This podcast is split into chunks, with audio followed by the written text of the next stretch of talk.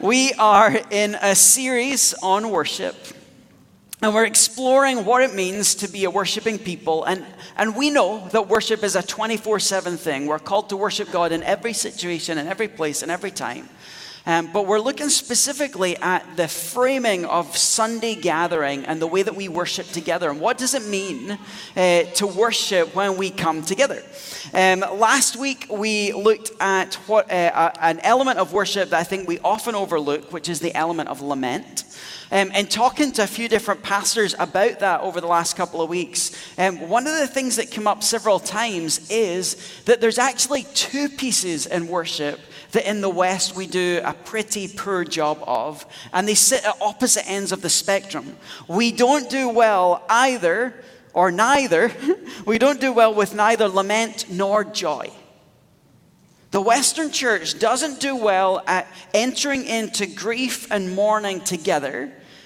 And we actually don't do that great a job of joy and celebration. We tend to sit kind of in the middle and in the middle can feel a little like blah. I don't want to say vanilla because vanilla is tasty. Um, but when it comes to ice cream, sometimes as the church, we can feel uh, a little bit vanilla. The Bible is filled with invitations to rejoice, to dance, to celebrate, to praise. Uh, when God gave instructions to Moses for Israel, it included a calendar full of feasts and celebrations where they would rehearse the work that God had done, where they'd come together for meals and feasting. Gave David this vision and this strategy for a 300 person worship team that would worship day and night, that they'd go to battle with a full marching band in front of them declaring the praise of God. We've got the stories of David so excited about what God is doing that he strips down to his underwear and dances freely in the presence of God. And we're still not seeing that here yet. Praise Jesus. Um, often, the unchurched world can look happier, more joy filled, and be better at celebrating than the church can be. I look at some of my friends that don't know Jesus, and it seems like they're having some kind of party at their house for every occasion in the calendar. Uh, they're constantly inviting people over, they're generous, they're posting pictures, they're having fun. And then we come to church and we're just a little bit like, oh, okay, yeah, I had a good week. Sometimes I think the unchurched world does this better than us. Research has shown time and time again, there was a big Barna study done about 10 years ago that, that rocked many pastors. Uh, Christians are seen as sheltered, old fashioned, boring, out of touch with reality, critical, judgmental. When the Bible tells us we're supposed to be full of joy and celebration and people who praise. So we don't lament very well, but sometimes the truth is we don't do joy very well either. Just as the Psalms are made up of, about of a third of the Psalms are lament, the Psalms are riddled with declarations of praise, and at least 50 Psalms invite us to express joy. Um, the whole Bible is an invitation to joy. But let me look at Psalm 50 just very briefly here. This is, uh, just for context, this is the last psalm in the book of Psalms. Psalms is the worship manual for the church, and it has been for thousands of years. And so, this is the concluding chapter in this compilation to summarize everything that Psalms is supposed to be about. So, listen to this conclusion to the book of Psalms. It says, Praise the Lord. Praise God in his sanctuary. Praise him in his mighty heavens. Praise him for his acts of power. Praise him for his surpassing greatness. Praise him with the sounding of the trumpet. Praise him with the harp and lyre. Praise him with timbrel and dancing. Praise him with the strings and pipe. Praise him with the clash of cymbals. Praise him with resounding cymbals. Let everything that has breath praise the Lord. You can look at this psalm as answering five questions. What are we supposed to do? Praise the Lord. Where are we praising Him? In His sanctuary. So when we gather with His people in the temple and out there in the world as we praise Him in the mighty heavens. Why do we praise Him? Because of the acts of power that He's worked, His surpassing greatness as a being. How are we supposed to do it? Music, instruments, dancing, lots of noise as we celebrate this God. And who's supposed to be engaged? Everything that has breath is supposed to be constantly engaged in this process of praising the Lord, the joy of our worship. Paul says the same thing, but he's really good at saying it in a lot less words. So here's Paul's take on this as he writes to the church in Thessalonica. He says, Rejoice always, pray continually, give thanks in all circumstances, for this is God's will for you in Christ Jesus. The invitation to the church, this description of God's will for us as individuals and when we come together, is that we'll be people that are full of rejoicing that are always praying and whose posture is one of continual gratitude, regardless of what the world throws at us, what life throws at us, what circumstance we find us in. Was Paul making an unrealistic command? Is he inviting us to do something that is out of reach? Or did Paul believe that this is something that we can really achieve? Is it possible that a posture of joy and prayer and gratitude can actually become the foundational posture that as Christians we live in as we walk through the world. Is it possible? I believe it is. Joy, praise, celebration is a core component of how we worship. And we sing songs that celebrate the waymaker, the promise keeper, the light in the darkness. And sometimes when I watch people sing it, the face doesn't match the words. You're the waymaker, promise keeper, light in the darkness. That is who you are. I'm like, are we? Ex- we're supposed to be excited about this, right? I've said this multiple times. We talked about it in the message on posture. We have done this thing in the West where we have disconnected our head from our heart, from our physical being. And so we have trained ourselves to look uh, stoic in worship rather than free to celebrate. So, my invitation at the end is going to be even if just for one song, choose this posture. Just put a smile on your face as you sing the words and see what happens. I love this reflection by Tozer, very, very short, pithy line. He says this There's more healing joy in five minutes of true worship than in five nights of revelry. There is more healing joy to be found in five minutes of truly worshiping God than all of the chasing of the things of the world could ever promise us. Joy is critical to how we're supposed to function. We find ourselves chasing things in the world that can never satisfy, believing the lie that if I just have that one more thing, the one more promotion, the different spouse to the one I've got now, I don't feel that way, but I hear other people feel that way. Uh, we chase these things, believing they're finally going to give us the joy that we want, but they will never satisfy. We can be critical and grumbling instead of grateful, and all it does is solidify in us a pathway to negativity. Our brains the, the synapses of our brains connect in a way that make our response immediately negative rather than training ourselves in gratitude that brings joy. We can choose joy, we can worship with joy, and we can put ourselves in a place where healing joy can be moving in our lives, or we can choose a posture of stoicism, of negativity, of prayerlessness, and be stuck in the patterns of our flesh. We're going to take a little bit of time this morning to explore some Greek words for all the language geeks in the room. You're going to be like, yay! And everyone else is like, here he goes again. Um, we're going to look at some Greek words that help explain the word joy. Uh, we're going to look at five interconnected words uh, to guide us in our understanding of joy and what it looks like to cultivate this in our lives as we become a joyful, worshiping community. community. So, word number one is the word chairo. This is the verb form, which means to rejoice. So, to rejoice, to be glad, to be well, or to thrive. I don't know that we always in our minds associate joy with thriving. We associate joy with the emotion of happiness. But biblically, joy and thriving go hand in hand. So we've got the verb, chairo, to rejoice. It's, I, I think it's interesting because, well, for me it's interesting, and for the Anglophiles in the room, it's going to be interesting. It's also a word in Greek that they can use to mean farewell. In the British Isles, we have this word that we say, cheerio. Cheer. It's connected to the word joy. It's a joyful moment as we send someone off into life. So this is this is like saying cheerio in the farewell sense, rejoicing in, in the time that you've had together and the fact that you'll meet again. So that's the verb is chairo. Connected to the verb is the noun chara. So if you know anyone called Kara, you now know what their name means.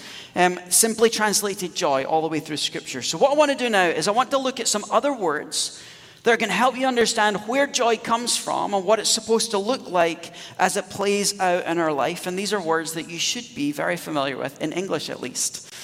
Word number one is the word charis, which is the word from which we get the word grace. You can see if you look in there at the letters, the first three letters of charis are hidden there in the word chairo. Grace and joy both come from the same word that means to rejoice.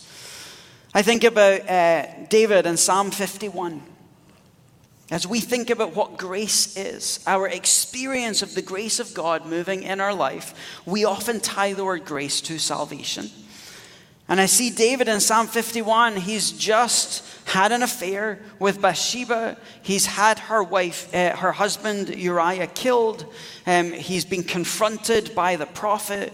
Uh, and he gets to this moment where he feels convicted and in his sorrow and repentance pens the words of Psalm 51. And in this place of brokenness over the sin that he's committed, he gives this cry Restore to me the joy of your salvation and make me willing to obey you. Joy is tied to salvation, and charis is the New Testament word that is rooted in our salvation. Grace is a word that we use to describe God. God is gracious.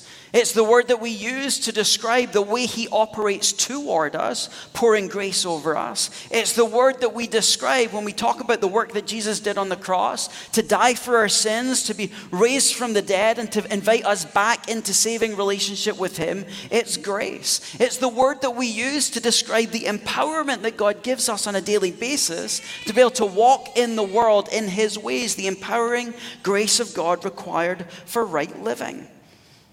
Joy is rooted in an understanding of grace. Joy is rooted in an understanding that this is something that comes freely from God and is found in Jesus alone. Connected to this, word number two, perhaps makes that more explicit, is the word charisma. I don't know how we end up using the word charisma the way we use it today because of what it means back here. Charisma means gift. It's tied to the word charis. Charis is this unmerited favor and goodness and, and grace that comes from God. But, but tied to this is this word charisma. It's a gift that we receive. Grace is something that we receive from God. We have this thing we, we say in the church a lot you know, grace is an, an undeserved gift that's given unconditionally. That's actually not true. It's an unmerited gift. We don't deserve it. And God gives it to us, and He gives it to us freely. But He expects a response from the gift that He gives us. He expects gratitude for the gift that we've given. He expects us to live in a way that's worthy of the gift that we've received. He expects us to share that gift with other people. I want you to think about the best gift you've ever received from someone. What's a gift you've been given that you really, really appreciated? And I want you to think of your response to receiving it. And then let's turn the paradigm a little bit. I want you to think of a gift that you were really excited to give to someone else and their response receiving it. No one likes it when you give a gift and someone receives it with stoicism. Oh, thanks, really like it. Wonderful. You know me really well. I really, truly love this gift. Thank you, everybody. Right? We, we want the response, right? Man, I love it. And that's how most of us respond, right? You get something you like, ah, I love this book that you gave me. It's filled with Greek words. I love it. Um, we respond with joy, with gratitude, and it's the natural overflow of what happens inside when we experience the satisfaction of a longing that we've had. You've got me something that I really wanted. It's the response to the demonstration of love and the quality of relationship that's expressed in the gift. And the natural response in those moments is thank you. Sometimes it's so overwhelming, you don't know what to say. You're just like, I don't deserve this. Charisma, the receiving of a gift. When we look at the word charisma, we're reflecting on the gift of God's saving character. We're reflecting on the gift of his saving work done on our behalf. We're reflecting on the invitation he gives to us to be his people. And not just his servants, but his children. And not just his children, but co heirs in his kingdom. We're reflecting uh, at the moment that we look at the gift and we receive the gift, we're reflecting on our need for it. That I need your salvation that I need your grace, that I need your forgiveness. And we receive that good gift, and it should do something in us. And there's a strange thing that happens in our faith journey at the beginning. When you first grasp the gift, you tend to get excited about it. And then you kind of progress, and the joy of our salvation diminishes a little bit. And sometimes it takes a, a good message, a clear revelation from God, or Him forgiving us of massive failure to reawaken in us the original joy of our salvation. We need today fresh revelation of His goodness fresh revelation of his saving work, fresh revelation of the invitation to come to him, fresh revelation of the gift that was offered and has been offered every day and continues to be offered so that we can receive it with joy and with gratitude. So, for some people in the room, if you feel you're lacking a little bit of joy, if you feel like you've perhaps lost the joy of your salvation, your prayer today should be God, give me fresh revelation. God, remind me of the depth of my brokenness and the extent of my rebellion and the lengths that you went to to bridge that chasm and draw me into your presence.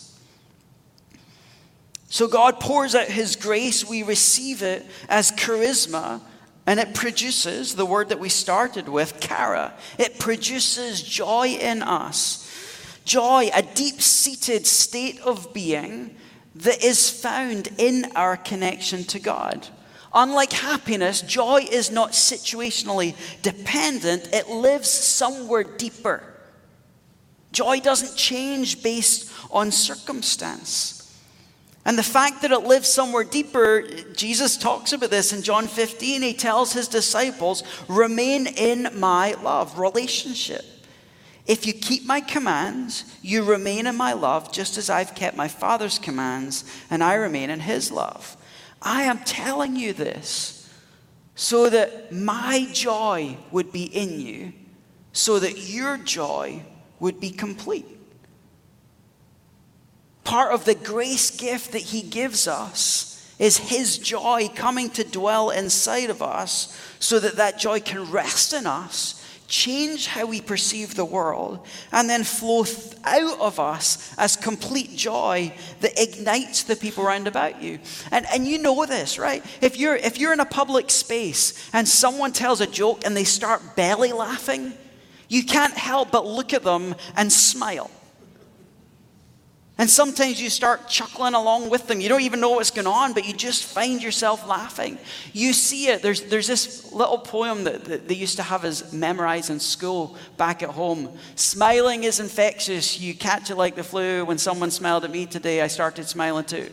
You, you know this one? Uh, I can't remember how the rest of it goes. Uh, I wasn't plan, planning that part. So, But you know it, smiling is infectious. You walk down the street or you're, you're going to look around your neighborhood and you pass someone, eh, they go, hey. You kind of go, hey, and you walk by. But when someone's like, hey, you see the smile, the joy is caught and gets passed on. The level of your joy is an indicator of the extent of your abiding. The level of the joy that you are experiencing is an indicator of the extent of your abiding. Read his words again. If you remain in me, remain in my love, keep my commands, if you do, my joy will be in you and your joy will be complete. Abiding in Jesus invites his joy to rest in us. And that joy resting in us circularly makes us want to abide in him more. So if you're looking at your life right now and going, I have no joy, you got to ask the question, how is my abiding? Am I spending time with Him? Am I steeping in His Word? Am I getting on my knees in prayer? Am I taking time to listen? Am I gathering with His people? Am I doing His work? Am I being obedient to the things that He says? If we are, joy will be the overflowing result. The fourth word should be a no brainer by now. The fourth word is the word gratitude. The Greek word is Eucharistos, and if you look in the middle of it, the same letters that come from the word joy. It's translated grateful, thankful, pleased. This one's an interesting translation agreeable. Have you ever noticed the relationship between joy and being agreeable? You don't usually notice it that way, but you do notice the grumpy curmudgeons who seem to lack joy don't tend to be the easiest people to get along with. If we're in a situation where we are struggling in connection with someone else, if we're struggling to have a agreeableness with the things that are happening around about us, we have a joy problem. We have a gratitude problem.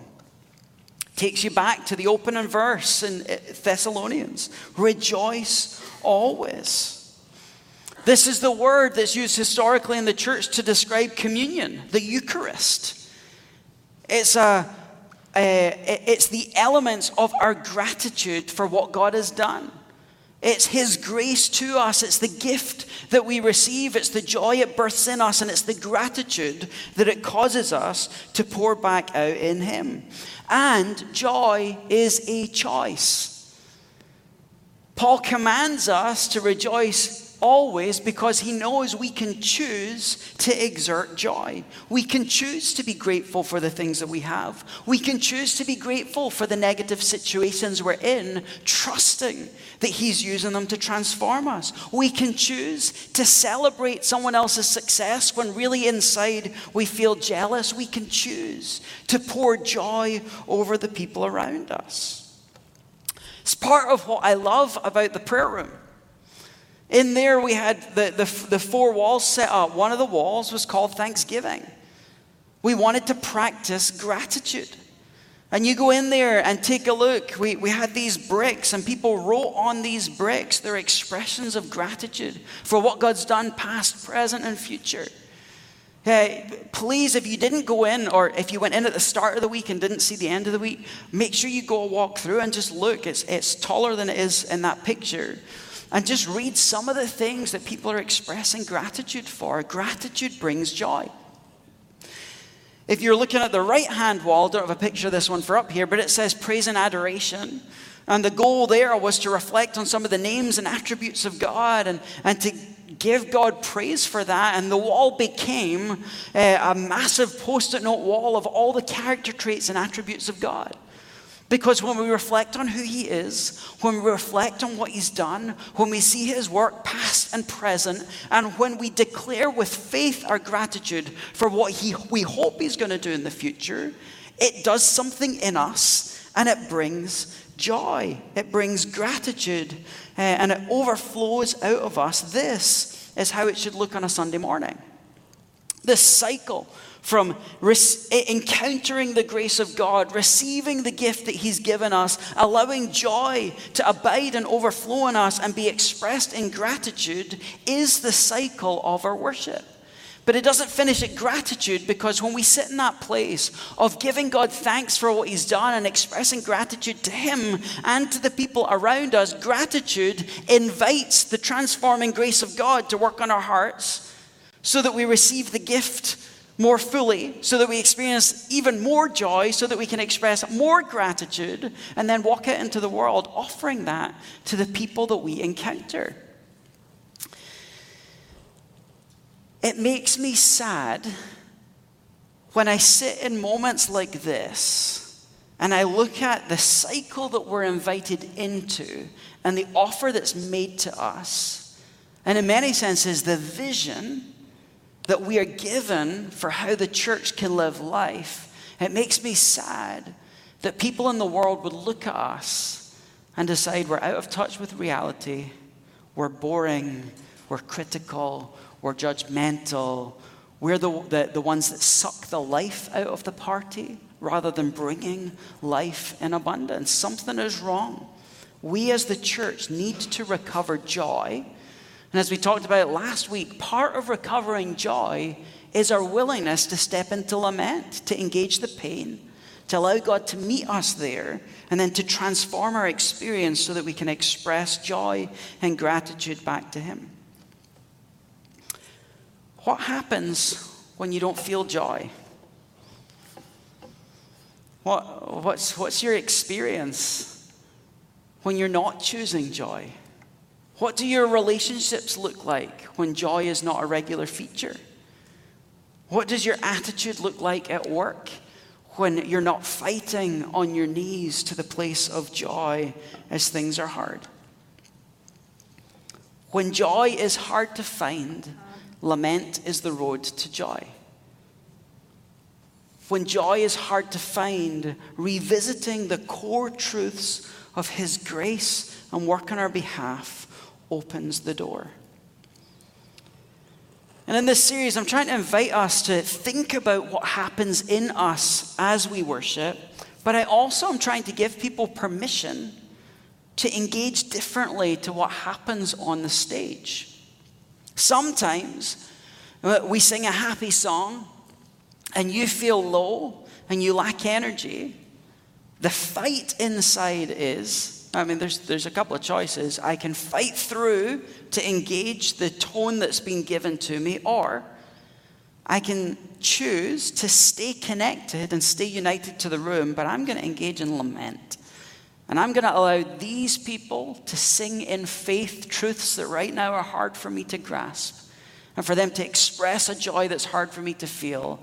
And I'm going to come to you, God, and I'm going to express the pain that I feel.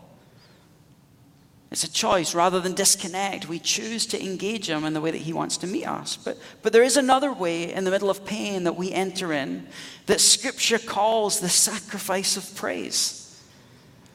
Hebrews 13, through Jesus, remember back to him, let us continually offer God a sacrifice of praise, the fruit of lips that openly profess our name, his name.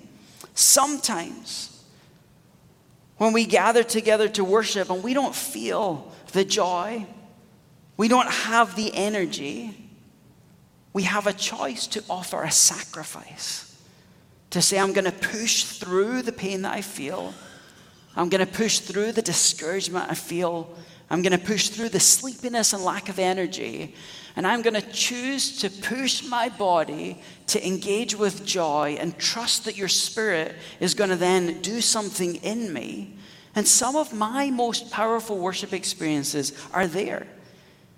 In the middle of the pain and the discouragement, where I'm like, ah, I'm complaining at God, I'm griping. I bring my yet. Yet I will praise you, God. We had a day where uh, I was in the prayer room, middle of the night. I, I hit a two hour point. I was like, I think I'm ready to go home. And I was like, oh, we forgot to put the guitar in here. I went and I grabbed the guitar and I was like, I'm tired. I'm struggling. I'm just going to praise my way back into energy. And I lasted a little bit longer. Sometimes the invitation is to offer a sacrifice of praise. So you're invited to be people of joy. As we worship, you're invited to reflect on the songs and allow your heart, and more than anything, your face, to reflect the joy that you're invited into. And sometimes, just sometimes, you're invited to push through the barriers that the enemy of your soul is putting between you and Jesus to fall at his feet and offer him a sacrifice of praise. Let me pray.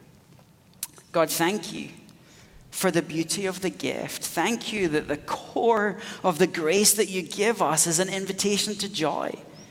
Thank you that the posture that we get to choose to walk in the world is a posture uh, of gratitude.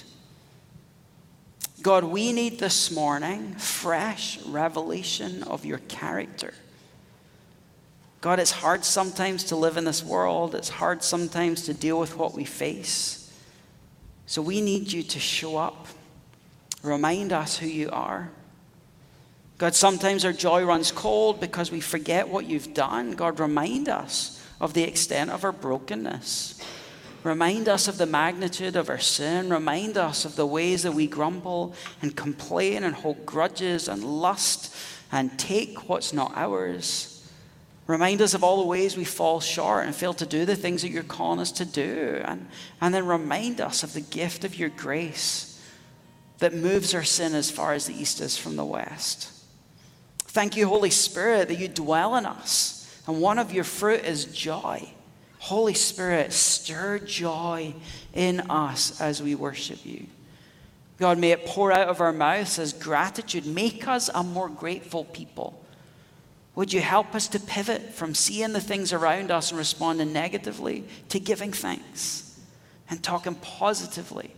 God, I mean, you send us out into the world to be people of joy that because of our posture make the world around us take note and long for the intimacy with you that we have?